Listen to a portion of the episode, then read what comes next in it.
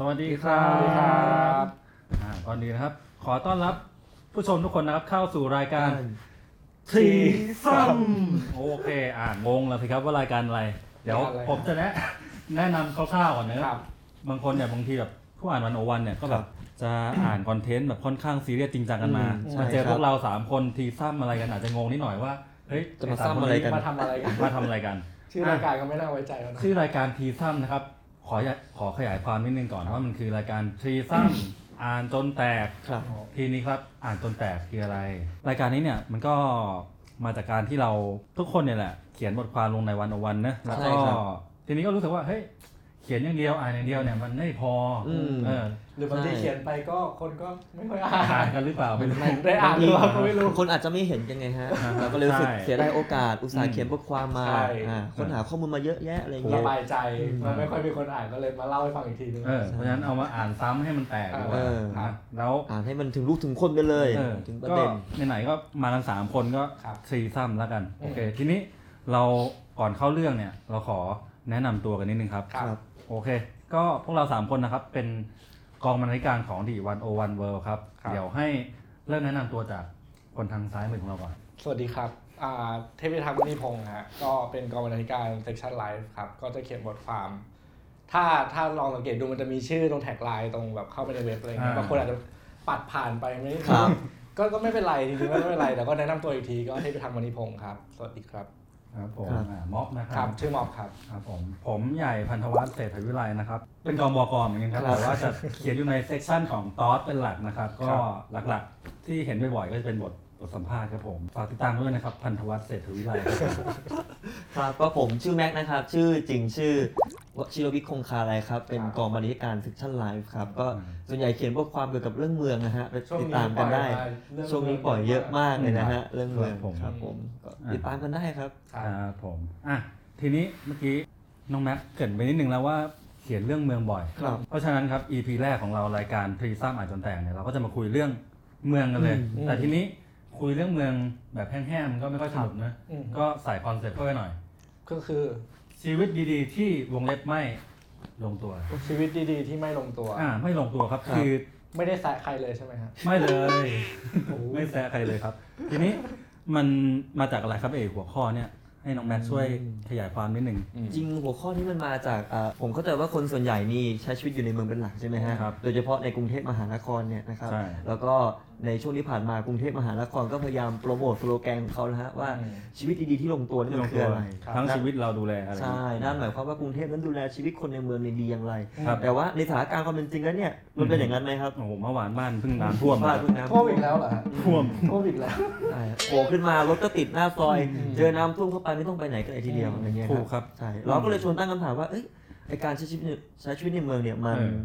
ลงตัวจริมันหลรืองเปา ตัวจริงหรือเปล่าอืมอะไรเนี่ยฮะเราก็เลยจะพามาดูว่าไอ้ความไม่ลงตัวที่ว่าที่เราเจอกันทุกวันเนี่ยมันมีอะไรบ้างอะไรเนี่ยฮะ ครับเริ่ทีมนี้กันที่อะให้น้องแม็กเปิดประเด็นมาก่อนแล้วกันครับว่าไอ้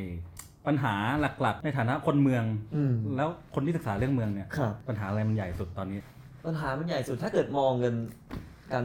ต่อหน้าเลยฮะมองมองมองกันง่ายๆเลยคือถ้าอ่าฮะเกิดในส่วนของกรุงเทพหรือของคนไทยเนี่ยก็คือครับปัญหาเรื่องน้ำท่วมอืมอ่าอ่าใช่ไหมฮะครับ อันนี้ใครเคยประสบประการเรื่องน้ำท่วมกันบ้างฮะก็มีฮะอย่างผมอืมอยู่แถวแบบดินแดงอะไรเงี้ยพอฝนตกขึ้นมาทีไรถ้าเกิดว่าแบบเหมือนอยู่ในซอยบ้านอะไรเงี้ยโอ้โหตกมาอืมทีนี่แทบไม่ต้องแบบใส่ Converse หรือว่ารองเท้าผ้าใบเลยอะครับต้องรองเท้าแตะอย่างเดียวอืมอืมไม่งั้นไม่รอดใช่ครับเชื่อว่าหลาย ๆ คนก็คงประสบกันเหมือนกันนะแบบ โดยเฉพาะคนที่อยู่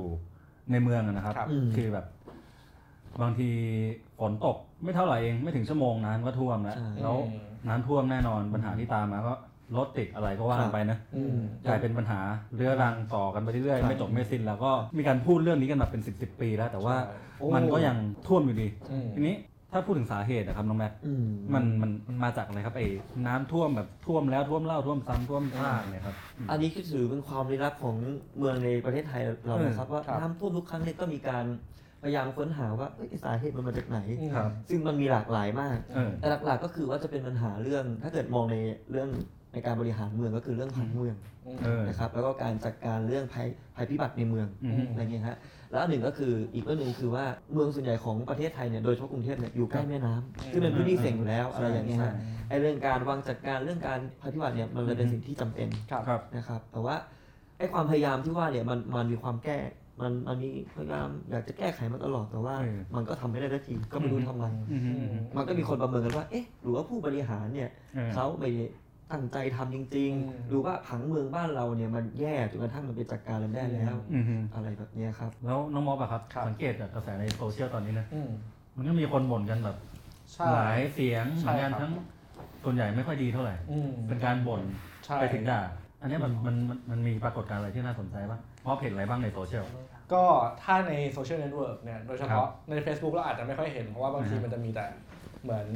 คนที่เป็น friend เราอะไรเงี้ยส่วนมากอืมก็จะครัอะบเพื่อนบางคนก็บ่นน้ำท่วมรถอืมติดเพื่อนออกอืมจากออฟฟิศไม่ได้อะไรเงี้ยแต่ครัถ้าบเกิดว่าเราย้ายแพลตฟอร์มไปดูในทวิตเตอร์อะไรเงี้ยเออเราจะเห็นเลยว่าแบบยิ่งคนในทวิตเตอร์ถ้าเกิดมีท่านผู้ชมคนไหนเล่นอยู่นะฮะอืมมันจะเป็นพื้นที่ที่รวมคนที่บ่นบ่นทุกอย่างลงไปเลยแบบระบายอะฮะอ่าฮะในร้อยสิบตัวอักษรแฮชแท็กที่เขาใช้กันตอนนี้ก็ตามตามนั่นเลยฮะก็คือแบบแฮชแท็กน้ำท่วม เออเออแล้วถ้าเกิดเรากดเข้าไปดูอะไรเงี้ยตอนตอนที่มีฝนตกปุ๊บครับกดเข้าไปดูก็จะมีเริ่มขึ้นมาแล้วอืมฝนตกน้ำท่วมออกจากบ้านไม่ได้อืมเกิดอะไรขึ้นท่านคุณผู้บริหารทั้งหลายทำอะไรอยู่อืมอะไรเงี้ยมันก็จะมีแบบกระแสการบ่นขึ้นมาเรื่อยๆ แล้วก็จะมีเรื่องของสาเหตุว่าทำไมใช่ทำไมน้ำถึงท่วมครับอืมซึ่งในทุกวันนี้สาเหตุที่ทุกคนยกขึ้นมาก็คือเราทิ้งขยะกัน ซึ่งครับมันจริงหรือเปล่า เออ อันเนี้ยเอน่าอคิดนะใช่ใช่อ่าฮะหรือว่ามีสาเหตุอื่น ๆที่ ทำให้อืมปัญหาน้ำท่วมมันไม่หมดไปจากกรุงเทพสักที มันมีตัวอย่างอะไรที่แบบอะถ้าสมมตินะว่าแบบขยะเป็นปัญหาจริงอืมๆมันพอจะแก้ได้ไหมครับน้องแม็กมีตัวอย่างอะไรที่น่าสนใจไหมอันนี้อันนี้ต้องเท้าความของครับว่าอือฮึคือบางทีปัญหาขยะอาจไม่ได้เป็นปัญหาที่เสือกที่มันส่งผลกับน้ำท่วมโดยโดยตรงโดยตรงก็ได้อืมเพราะว่ากรุงเทพของเราเนี่ยมันอยู่ตรงพื้นที่ที่มันเป็นเขาเรียกว่าฝัดเวย์อยู่แล้วอืมหมายถึงว่าน้ำท่วมจากภาคเหนือภาคกลางอืมมันต้องไหลผ่านกรุงใช่เทพใช่ไหมใช่ใช่อย่างเช่นไอ้ น้ำท่วมในกรุงเทพใหญ่ๆหลายหลายครั้งใน50 60ปีที่แล้วก็อืมก็เคยเกิดขึ้นในปีอืม84 85อะไรอย่างเงี้ยอืม สองสี่84 85นะฮะอืม ก็ท่วมก็ต้องปล่อยให้ท่วมไป อืม ปล่อยให้ลงน้ำไปอะไรแบบเนี้ยอืมฮะปัญหาก็คือว่าไอ้เมืองของเราพอสร้างมากขึ้นเนี่ยมันมีพวกสิ่งก่อสร้างอะไรพวกเนี้ยมันไปขวางทางน้ำเยอะมากขึ้นอืมถนนอะไรต่างๆนานาอืมมันเลยทำให้เกิดวัฏกรรมที่ว่าน้ำขังอืม น้ำขังแล้วมันไม่ปล่อยไป มันเลยกลายเป็นน้ำท่วมที่มันอยู่นานอืมแต่ถ้าเกิดเรามีการจัดการดีๆมันปล่อยให้ท่วมแล้วมันไหลไปเร็วๆเนี่ย มันก็อืมสามารถจัดการได้อืมแต่ถามว่าเรากรุงเทพเราสามารถหลีกเลี่ยงน้ำท่วมได้ไหมอืมอืมอืมก็เอ่อถ้าเกิดพูดแบบโลกร้ายหน่อยก็จะบอกว่ามันยากหน่อย ยากหน่อยอืมอะไรแบบเนี้ยฮะอืมซึ่งพอฟังแม็กพูดอย่างเงี้ยอันนี้มันก็กลับไปสู่จุดที่แม็กพูดตอนแรกคือเรื่องผังเมืองถูกไหมครับอืมมัน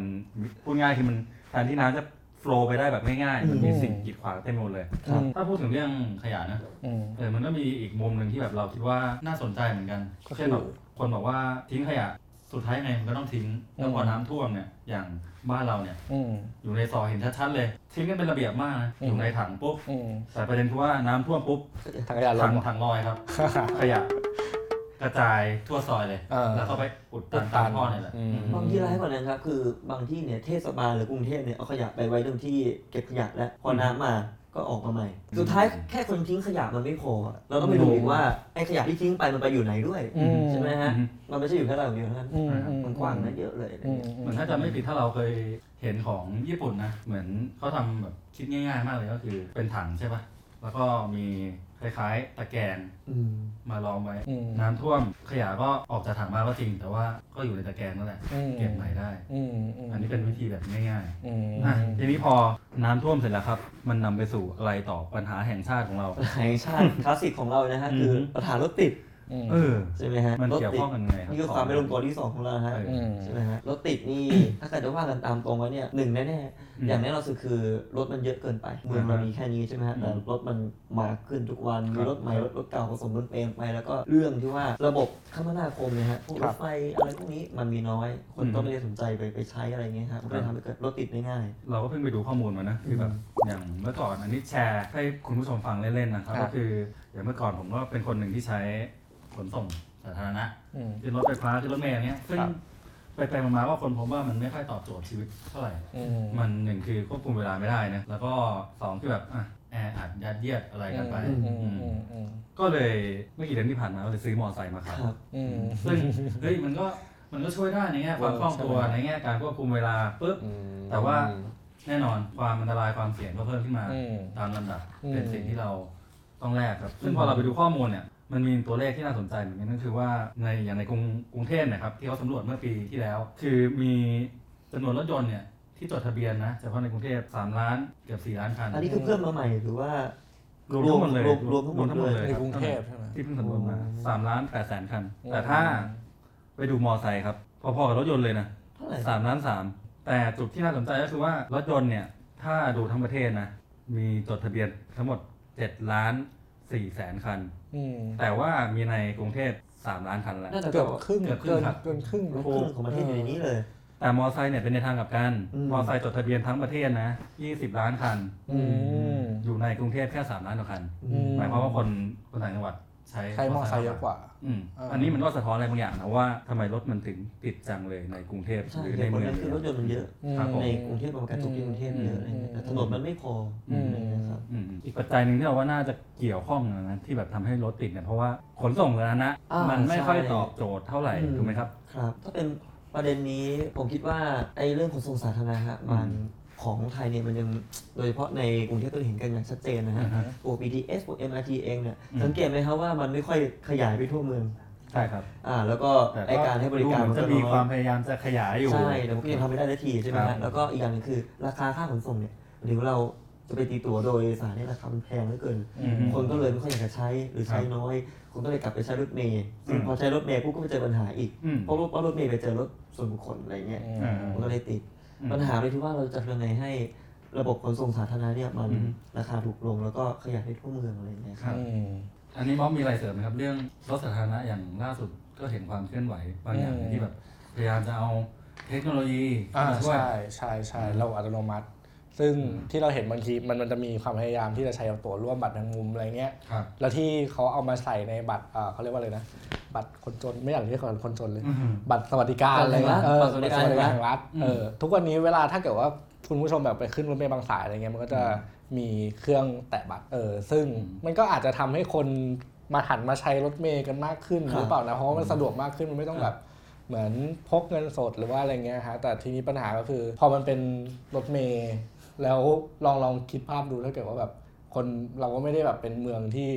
ฝึกฝนในการใช้อ่าอ่าระบบขนส่งคอย่างนยังไม่ชินใช่หรือถูกฝึกลูกันขึ้นไปแล้วแบบอืมแตะอะไรอย่างนี้มันจะเวิร์กไหมแล้วอย่างนี้ก็ไม่ต้องเปลี่ยนกันเลยใช่ไหมครับ ถ้าเกิดเราพูดอย่างนี้แล้วอะไรเงี้ยฮะเปลี่ยนเปลี่ยนก็ได้เปลี่ยนก็ได้ อืมดูมืดมนกันไปมันก็ต้องอ่ามันก็ต้องพัฒนาก้าวหน้ากันไป โอเค เออก็ลองถ้าไม่ดูถ้าไม่ถ้าใช่ถ้าเกิดว่าก็ไม่ดีเปลี่ยน กว่าไม่ทำอะไรเลยไม่มีนะจุดเริ่มต้นมันก็จะไม่มีการแก้ปัญหาถูกต้องครับอืมอะใช่ใช่ทีนี้ ใช่ ก็เดี๋ยวเรามาขมวดปมกันนะมันช่วงในท้ายแล้วเราครับรายการเราเป็นรายการสั้นๆ ครับ คุยกันคุยกันนานๆมันมันน่าเบื่อเอาสั้นๆกระชับกระชับสนุกสนุกอืม อะฮะทีนี้ เมื่อกี้เราก็พูดปัญหากันมาหมดแล้วนะ อืมคจรับริงๆแบบในเมืองเนี่ยมันก็จริงๆถ้าพูดเนี่ยพูดได้เป็นวันปัญหาเนี่ยเยอะแยะมากพูดไม่หมดหรอกทีนี้อืมอย่างวันนี้เราก็โฟกัสแค่ปัญหาเรื่องน้ำท่วมรถติด ครับ อืม แค่เนี้ยก็เข้มข้นไม่รู้จะแบบไปต่อกันยังไงแล้วอืม ประเด็นก็คือว่า อันเนี้ยเราต้องขมวดให้ท่านผู้ชมนิดนึงว่า ครับ สุดท้ายแล้วเนี่ยเราแก้ปัญหาอย่างนี้ยังไงครับ ทางที่พอจะเป็นไปได้หรือตัวอย่างดีๆ ในต่างประเทศมีอะไรบ้างอะลองทำมาแชก่อนร์ดีกว่าฮะเอาเรื่องน้ำท่วมก่อนได้ไหมพอดีกับได้ปัญหา ได้คือเมื่อกี้ไปหาข้อมูลมาแต่ว่าทุกคนแบบดูมูฟประเด็นมากแล้วก็แบบเศร้าเออมากอุตส่าห์หามาแล้วก็ไม่ได้เล่าเออ ได้เลยครับให้เล่าไว้นี่ไงก็ตอนแรกนึกว่าจะเล่าแบบมันถึงเวลาการแก้ปัญหายังไงเล่าสิก็ไม่แน่ใจว่าแบบมันจะมาขมวดตอนท้ายโอเคงั้นจะเล่าโอเคมาจะเล่าให้ฟังเราไปเห็นโค้ดของคุณผู้ช่วยศาสตราจารย์ดรจักรพันชูเพชรในเพจวิวาทะเฮ้ยเห็นผมเรื่ชออบงหรือเปล่าคนนี้มากครับเห็นเขาคนหรือเปล่าดังมากเขาดังคุณมากจำคุณจำเขากันได้หรือเปล่า คือเขาเขาไปเป็นพิธีกรอยู่ในรายการเดินหน้าประเทศไทย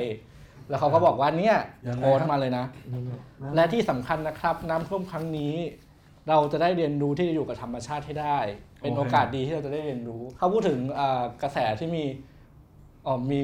ทีมงานข้างหลังก็ล่อตีนมากใช่ครับล่อตีนดราม่าเอามาต่อเราเล่นเราเล่นเราเล่นอะต่อต่อต่อคือ เหมือนเขาก็พูดถึงภาพรวมว่าเพราะตอนเนี้ยคนก็คนก็บอกว่าเนี่ยต่างจังหวัดอะน้ำมันท่วมเยอะมากแต่ว่าเหมือนภาครัฐไม่ค่อยไปช่วยเลยแล้วเขาก็เลยบอกว่าอะเหมือนเขาบอกว่าก็อยู่ร่วมกับธรรมชาตินะครับ อะไรอย่างงี้ซึ่งที่เขาพูดมันไม่ผิดนะ ก็ไม่ผิดใช่มันไม่ผิดเราต้องอยู่ร่วมกับธรรมชาติแต่ปัญหาคือ ถูกต้องที่สุด เราเราไปเทียบอันนี้ยกตัวอย่าง มันมีครับตัวอย่างดีๆที่เนเธอร์แลนด์ประเทศเนเธอร์แลนด์เอออ่เขาใช้แนวคิดเดียวกันเลยก็คือยังไง อยู่ร่วมกับธรรมชาติ เออแต่มันมันไม่ใช่อยู่ร่วมกับธรรมชาติแบบนั่งแช่ก้นอยู่ในน้ำแบบไม่ได้กินข้าวไม่ได้กินอะไรแต่มาเขาก็พายเรือกันเถอะ ใช่ มันไม่ใช่อย่างนั้น มันคือการอยู่ร่วมกับธรรมชาติโดยที่มองว่าปัญหาน้ำท่วมอะมันไม่ใช่สิ่งที่เราจะไปแบบไปก่อสร้างเขื่อนให้มันสูงขึ้นเรื่อยๆสูงขึ้นเรื่อยอืม ๆอันนั้นมันคือการแบบ ต่อต้านธรรมชาติอืมการอยู่อยู่ร่วมกับธรรมชาติของเขาคือ มันมีโครงการที่เรียกว่า Room for the River นะครับอ่าคือใช่เป็นโครงการที่เมืองไนเมเกนที่แม่น้ำวาลจริงๆ เป็นโครงการจัดการปัญหาน้ำของเนเธอร์แลนด์แบบทั้งประเทศแหละอืมแต่ว่าที่ใหญ่ที่สุดคือที่เมืองไนเมเกนอยู่ที่แม่น้ำวาลนะครับอืมไม่เคยไปเหมือนกัน แต่ดูรูปก็ดูสวยดีอืมอืมเออซึ่งซึ่งปัญหาเอ่อวิธีการแก้ไขปัญหาของเขาเนี่ยคือ ตอนแรกมันจะเป็นเอ่อ โครงสร้างของเมืองเขาแต่คล้ายๆของเราเลยอืมคือเป็นแม่น้ำผ่ากลางอ่าใช่แล้วก็อยู่แล้ติดวก็มีเมืองอยู่ขตินาดดทะเลมีฝั่งขนาดสองข้างอืมเออแล้วก็เหมือนวิธีการแก้ปัญหาของเขาก็คือเขาขุดเหมือนคลฝัอกงเวฟอะเป็นบายพาสอะเป็น bypass เป็นบายพาสขุดคลองเข้าไปอ่าในใช่ในในส่วนหนึ่งของฝั่งหนึ่งอืมใช่เพื่อให้น้ำมันไหลใช่แต่มันแต่มันรู้ผ่านไปรู้สึกว่ามันไม่ใช่ฝั่งเมืองมันจะเป็นฝั่งเกษตรใช่ไหมฮะอ่าไอ้ตรงน่านั้จะนใช่อ่าน่าจะใช่ซึ่งมันมันมันเป็นทางทำให้เกิดลัดเข้าไปเป็นเมือง เมืองเกาะเกาะเมืองอยู่ตรงกลางอืมซึ่งสิ่งที่เขาทำอะมันขึ้นมันอยู่กับแนวคิดที่ว่าอยู่กับน้ำยังไงใช่อ๋อคือการปล่อยน้ำให้ไปอืมตามทางของมันเพิ่มทางให้มันอืมไม่ใช่ว่าเราจะไปก่อสร้างเขื่อนอืมเหมือนที่เราทำหรือว่าทางเลียบแม่น้ำอะไรเงี้ยที่มันอืมทำให้แบบน้ำมันไม่ไปตามกระแสอะไรเงี้ยฮะหรือกระทั่งอุโมงค์อะไรก็ตามอืมอืมใช่ใช่ใช่ซึ่งนี่ก็เป็นวิธีเหมือนเขาสร้างเขาใช้งบประมาณแบบ 351 ล้านยูโรหรืออืม13,000 กว่าล้านบาทอืมซึ่งเราอาจจะ เอาไปซื้อเครื่องตรวจจับความเร็วอะไรนี้ก็อาจจะ เออนั่นแหละเนาะแต่ก็ เออเออเออแต่ว่าประเด็นประเด็นที่จะบอกก็คือว่าของไทยมันก็มีความพยายามที่จะทำอย่างนี้เหมือนกัน คือเขาก็มีแบบการเอาสถาปนิกจากเนเธอร์แลนด์มาทำเวิร์กช็อปที่ไทยเออเออซึ่งดูจากแบบแบบที่เขาทำอะมันก็คล้ายๆกันเหมือนกัน ก็คือแบบการทำสัตว์เวย์การทำบายพาสอะไรเงี้ยอ่าซึ่งจะเกิดขึ้นไหมก็ต้องดูกันต่อไปอืมครับผม ก็เมื่อกี้กำลังจะถามพอดีว่าอย่างไทยเราเนี่ยอืมมีการทำอะไรแบบเขาบ้างไหมหรือว่าแบบอืมอืมไปดูงานนู่นนี่อะไรเงี้ยมีมีมีเคยหรือเปล่ามีฮะก็เนเธอร์แลนด์เขามาทำก็ไปไปดูงานซะเยอะนะแต่ผลกลับดูมาบ่อยนี่รายการเรานี่แบบตอนแรกเราจะล่อตีนกันเอ้าไม่ใช่เหรอไม่เป็นไรไม่เป็นไรเราเริ่มเราเริ่มเปิดเราถือว่าเราเป็นเป็นการตีเพื่อก่อใช่ครับใช่ครับโอเคทีนี้ครับก็มีใครอยากเสริมอะไรไหมครับสองปัญหานี้ครับน้ำท่วมกับรถติด อืมอือืมมผมคิดว่าปัญหาเมืองส่วนใหญ่นะครับไม่ว่าครัจะบเป็นรถติดหรือปัญหาน้ำท่วมเนี่ยครับ มันเกิดมาจากประเด็นหลักๆเลยคือเรื่องการบริหารจัดการเมืองอืมอ่าคืออันนี้ระดับ โครงสร้าง ใช่ใช่คือในส่วนของกรุงเทพเนี่ยบางทีปัญหาต่างๆเนี่ยที่มันแก้ปัญหาได้ช้า ครับหรือแก้ปัญหาไม่ได้ตรงจุดเนี่ยเพราะว่าผู้เดือดร้อนเนี่ยส่งเสียงไปไม่ถึง อืม อ่าฮะส่งเสียงไปไม่ถึงไม่พอนะฮะครับกว่าจะตอบกลับมากว่าจะแก้ไขปัญหาได้ช้าอีกอืม ไอ้ทางนี้มันอาจจะเกี่ยวกับเรื่องของโครงสร้างการเมืองอะไรอะไรพวกนี้ที่เราไม่ได้มีสิทธิ์ในการเลือกตั้งผู้อำนวยการเขตเองหรืออะไรแบบนี้เอง ซึ่งมันทำให้เลือกตั้งเขต ผู้อำนวยการเขต อ่าเพราะว่าบางที โอเคเพราะว่าอย่าลืมนะครับว่าผู้อำนวยการเขตเนี่ยเป็นง่ายๆเหมือนเป็น นายอำเภอฮะของอืมของแต่ละพื้นที่ใช่ไหมฮะอืมถ้าเปิดในกรณีของกรุงเทพเนี่ยอืมเขาเป็นผู้ที่ต้องใกล้ชิดกับประชาชนได้มากที่สุดใช่ไหมฮะแต่มันกลายเป็นว่า เขาได้รับการเลือกตั้งออกมาอย่างเงี้ยคนที่เขารับผิดชอบคือรับน่าคิดคือรับผิดชอบกับผู้ว่ามากกว่าที่รับผิดชอบกับคนในพื้นที่โดยตรงอืมอะไรเงี้ยอืมบางทีเรามีปัญหาเกิดขึ้นมีข้อร้องเรียนเกิดขึ้น เขาต้องไปถามผู้ว่าก่อนอืมอะไรอย่างเงี้ยฮะกว่าจะแก้ปัญหาที่นู่นนี่นั่นครับช้ามากๆอะไรเงี้ยอันอันนี้คือการแก้ปัญหาเฉพาะหน้าใช่ไหมฮะครับแต่ถ้าแก้ปัญหาระยะยาวผมว่าปัญหาเมืองหลักๆเลยกันหลักๆคือเรื่องผังเมืองอืมอืมผังเมืองของเราต้องยอมรับว่าของกรุงเทพมีปัญหามากครับเพราะว่าสเปกสปะ คบเราไม่ได้มีแนวคิดในการวางผังเมืองตั้งแต่ตอนสร้างเมืองกรุงเทพตั้งแต่สมัยอ่าฮะอ่าฮะต้นรัตนโกสินทร์นะฮะเราวางเมืองสเปกสปะมากทำให้บางทีที่อยู่อาศัยไปขวางทางน้ำอุตสาหกรรมไปขวางทางน้ำแล้วพอน้ำมาก็ไม่อยากให้มันท่วมเอออะไรอย่างนี้มันก็จัดการปัญหายากกันพอสมควรอืมใช่ไหมฮะอืมไอเรื่องของรถติดก็เช่นเดียวกัน เราไม่มีการวางผังเมืองว่าส่วนนี้ส่วนนี้จะเป็นในส่วนของอุตสาหกรรมอะไรครับเอ่อเราเลยทำให้มีรถเนี่ยมันมันมีหลายประเภท แล้วมันเดินทางกันมั่วซั่วไปหมดอะไรอย่างเงี้ยฮะอืมมันเลยทำให้รถติดง่ายๆเช่นรถรถใหญ่ก็อยู่ตรงพื้นที่รถรถเล็กได้รถเล็กก็อยู่พื้นที่รถใหญ่ได้อะไรเงี้ยครับเออมันก็อืมเละเทะไปหมดอะไรอย่างเงี้ยครับพูดง่ายๆว่ามันก็เชื่อมกันหมดนะเชื่อมกันหมดทุกปัญหาที่เราพูดมาในวันนี้ครับก็อะสำหรับรายการวันนี้ครับก็คิดว่าคงแบบจะพอสมน้ำสมเนื้อแล้วก็ได้เนื้อหาบางอย่างได้กลับไปครุ่นคิดต่อนะครับก่อนว่าทุกท่านคง ได้อะไรบางอย่างกลับไป ทีนี้ แต่ถ้ารู้สึกว่ายังได้ไม่จุใจเท่าไหร่ครับ ก็ทำไงดีครับ ทำไงดีเข้าเข้าไป ไปอ่าน อ่าเข้าไปอ่านต่อแบบลึกๆใช่แบบครอบคลุมทุกซอกทุกมุมได้เลยครับ ใช่ครับ ที่เว็บไซต์ One One World นะครับ เดี๋ยวเราจะมีลิงก์บทความใต้ใช่ครับ วิดีโอนี้นะครับ เรื่องที่เราพูดกันมาเนี่ย มันก็มี